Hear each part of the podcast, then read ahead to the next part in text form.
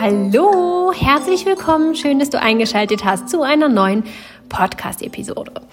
Heute wieder mit einem Minimalismus-Quick-Tipp. Noch einmal zur Erklärung für alle von euch, die noch nicht so lange dabei sind. Was soll eigentlich der Minimalismus-Quick-Tipp? Also, äh, ich packe immer recht viele meine Podcast-Episoden. Ähm, so geht es in den Minimalismus-Podcasts auch um andere Themen und so geht es um in den Persönlichkeitsentwicklungsthemen oder so etwas auch immer ein bisschen um Minimalismus, weil das ja auch irgendwie alles zusammengehängt. Ähm, gerade weil Minimalismus eben nicht nur die Dinge im Außen sind, sondern eben auch das, was in uns drin passiert. Also gehört das irgendwie zusammen. So sind die Podcasts immer recht reich mit vielen Informationen gespickt. Und wir sind gar nicht in der Lage, alle Informationen aufzunehmen. Das können wir gar nicht. Eigentlich ist es viel sinnvoller, Podcast-Episoden kürzer zu halten, weniger hineinzugeben und ähm, dafür die einzelnen Dinge ja viel wirkungsvoller und wertvoller werden zu lassen, weil wir sie ähm, dann auch annehmen können, weil wir damit was anfangen können. Wenn ich ähm, ganz viele Informationen in eine Episode packe und ein paar Informationen so an der Seite noch mal kurz erwähne, dann ploppt in unserem Hirn manchmal auf, ah ja, das ist ein guter Gedanke, ah ja, klasse, aber dann rede ich auch schon weiter und dann bist du auch schon mir wieder gefolgt und der Gedanke ist weg. Wenn die Episode dann zu Ende gehört ist, dann kannst du das alles gar nicht mehr so wirklich äh, für dich rausnehmen, sondern das Gehirn filtert die wichtigsten Informationen daraus, ähm, irgendwas bleibt hängen, aber so wirklich die Fülle können wir gar nicht auskosten. Ähm, ich finde es trotzdem gut und richtig, es so zu machen, da viel reinzupacken, um eben auch jedem von euch das zu geben, was er gerade braucht. Denn ihr braucht ja nicht alle gleiche, äh, alles, alle das Gleiche am gleichen Tag. Und um, ähm, so hoffe ich, dass ich damit ähm, jedem etwas schenken kann an Thematik, was ihm oder ihr gerade gut gefällt und was er oder sie gerade gut gebrauchen kann.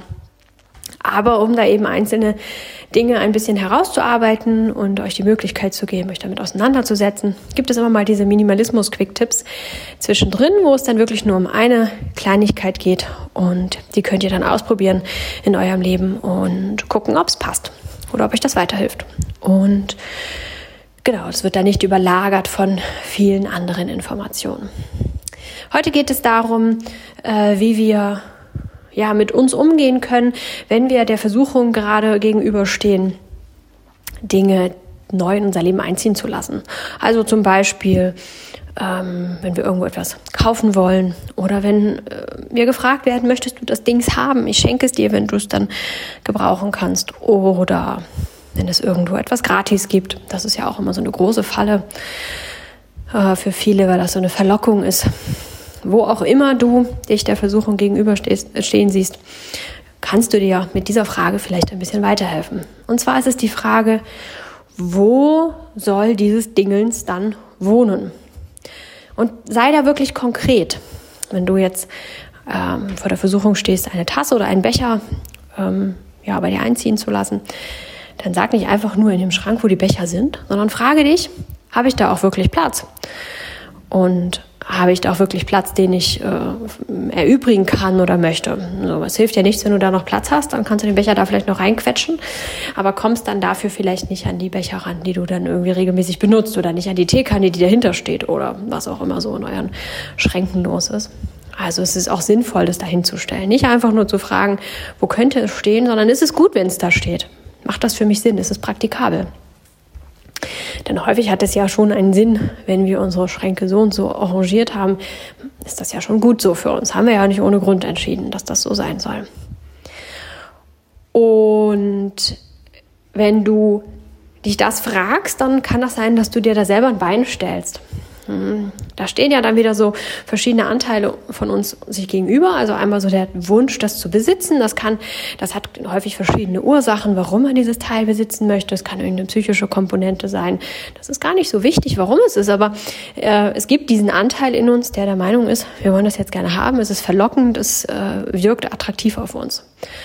Und ähm, dann steht dem gegenüber der Verstand, der unter Umständen sagt, ach, du hast eigentlich schon genug Becher oder wir haben gar keinen Platz mehr für Becher oder was auch immer. Ist es gar nicht sinnvoll, den zu kaufen, weil er vielleicht viel zu teuer ist für einen Becher oder sonst irgendwas. Und diese beiden Anteile, die äh, fechten da so ein Spielchen miteinander aus, so einen kleinen, na, Kampf möchte ich es nicht nennen, aber so ein kleines Spielchen fechten sie miteinander aus und wir stehen da so ein bisschen hilflos und warten im Prinzip ab, welcher dieser Teile nun gewinnt. Und das ist dann unsere Entscheidung. Und wir können das ein bisschen unterstützen, indem wir ähm, dafür sorgen, dass diese beiden Teile ihr Spielchen nicht auf unsere Kosten spielen, sondern dass wir wirklich sagen, Mensch, also wenn ich jetzt diesen Becher mitnehme, dann muss ich in nächster Zeit mit diesem Becher leben. Der ist dann bei mir. So, das kann wunderschön sein, es kann aber auch belastend sein, wenn dieser Becher nämlich kein Zuhause findet. Also wir müssen ein Zuhause für diesen Becher finden. In meinem Schrank sind eigentlich genug Becher. Das heißt, ich müsste eigentlich einen Becher aussortieren und ähm, ja, Will ich das machen oder nicht? Bin ich dazu bereit oder nicht? Sei da auch ganz spezifisch. Am besten suchst du dir direkt einen Becher aus, den du gehen lassen möchtest. Und nicht so, oh ja, irgendeinen Becher werde ich schon erfinden und ich nehme den jetzt mal mit. Sondern sei da wirklich spezifisch, sei da genau mit dir. Das klappt am Anfang meist nicht so besonders gut, aber mit jedem Mal, wo es nicht so richtig gut klappt und du dann zu Hause mit dem Becher vor deinem vollen Tassenschrank stehst und feststellst, ach, ich habe eigentlich doch gar keinen Becher, den ich gehen lassen möchte, dann wirst du feststellen, boah, so tuffig fühlt sich das jetzt nicht an. Ungetrübte Freude ist das nicht über die neue Errungenschaft, sondern das ist schon ein bisschen getrübt. Und das wird dir helfen, in Zukunft einfach ähm, ein bisschen genauer und ein bisschen spezifischer darüber nachzudenken. Wenn du dich fragst, wo das Teil wohnen soll, dann fragst du dich gleichzeitig auch, ob es sich gut anfühlen würde, wenn dieses Teil dort wohnt. Das impliziert die Frage so ein bisschen, aber es ist nicht so ganz eindeutig, deswegen möchte ich das nochmal hervorarbeiten. In dem Moment, in dem du dich das fragst, solltest du dich schon fragen, ob sich das auch dann gut anfühlt, wenn dieses Teil dort wohnt. Wenn du dir ein Dekostück ähm, zulegst und das dann ja, beschließt, auf den Esstisch zu stellen, dann frag dich erstmal, ob sich das gut anfühlen würde. Das Teil findest du hübsch, sonst würdest du nicht drüber nachdenken, es dir zuzulegen. Aber würde es sich gut anfühlen, dann am Esstisch die ganze Zeit auf dieses Teil zu gucken? Oder ist es vielleicht auch zu groß, zu hoch, sodass du dann das Gefühl hättest, es würde dir Licht nehmen? Oder, oder, oder. Also sei konkret, wenn du dich fragst, wo das Teil wohnen soll, und frage dich, ob es sich gut anfühlen würde, wenn dieses Teil dort wohnt und ob es sinnvoll wäre. Und wenn du da das nicht bejahen kannst und sagst, nee, ich weiß es nicht, also das ist mir alles irgendwie zu ungenau, kann ich gar nicht sagen, weiß ich nicht, dann lass es erstmal, nimm es nicht mit. Wir haben ja in der heutigen Zeit meistens die Möglichkeit, uns später noch dafür zu entscheiden. Das ist ja in den seltensten Fällen so, dass es wirklich keine Möglichkeit gibt, das Teil nachträglich noch zu erwerben. Und äh, wenn du dir nicht sicher bist, dann ist es immer eine gute Idee, erstmal es nicht mitzunehmen und es später zu erwerben. Und es hat sich tatsächlich auch gezeigt, dass wenn wir ernsthaft drüber nachdenken müssen, ob wir das Teil haben wollen oder nicht, dass dann die Zweifel schon so groß sind, dass es eigentlich schon genug Nein ist, auf lange Sicht gerechnet. Also, dass es eher dann sowieso so eine Tendenz ins Nein gibt in uns drin die aber eben noch nicht so ganz klar sichtbar ist, weil die da noch so beide miteinander spielen und der Ja-Teil vielleicht einfach ein bisschen lauter brüllen mag. Aber dennoch scheint es ja genug Nein-Teile zu geben.